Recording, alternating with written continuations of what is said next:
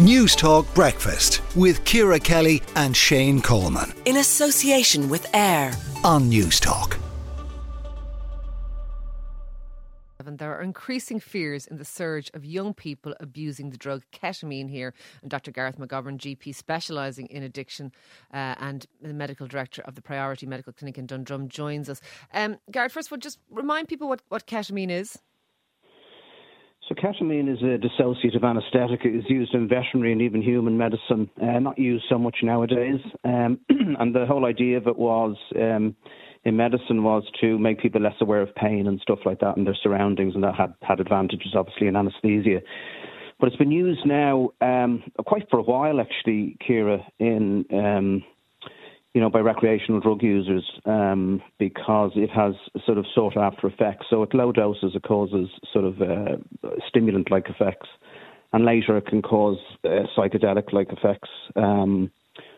People get hallucinations and just feel out of their body experience, which people seem to like. But unfortunately, it does have side effects, and that's really what the big worry is. It can affect cognition, it can cause seizures, it can have awful effects on the bladder, and sometimes resulting in renal failure or kidney failure. The risk of death on its own is fairly low, but it's been increasingly used now with other drugs such as cocaine, alcohol, And that increases the risk of death. I think it's one of the drugs that we would have heard about. Matthew Perry, for example, would have used quite heavily, and I think it contributed to it's believed to his own passing. What can be done, or what should be done here? Well, to be fair, the HSE have a nightlife program. They're creating as much awareness as they can about it. I think people need to understand that they're taking these drugs. They don't really quite know what they're getting. I mean, ketamine is also found as an adulterant in other drugs. It has been found in MDMA and cocaine. So I think people need to be very, very aware what they're doing. And I think the general advice in the HSE, particularly in festivals and things like that, is for people to start low, go slow, don't be on your own.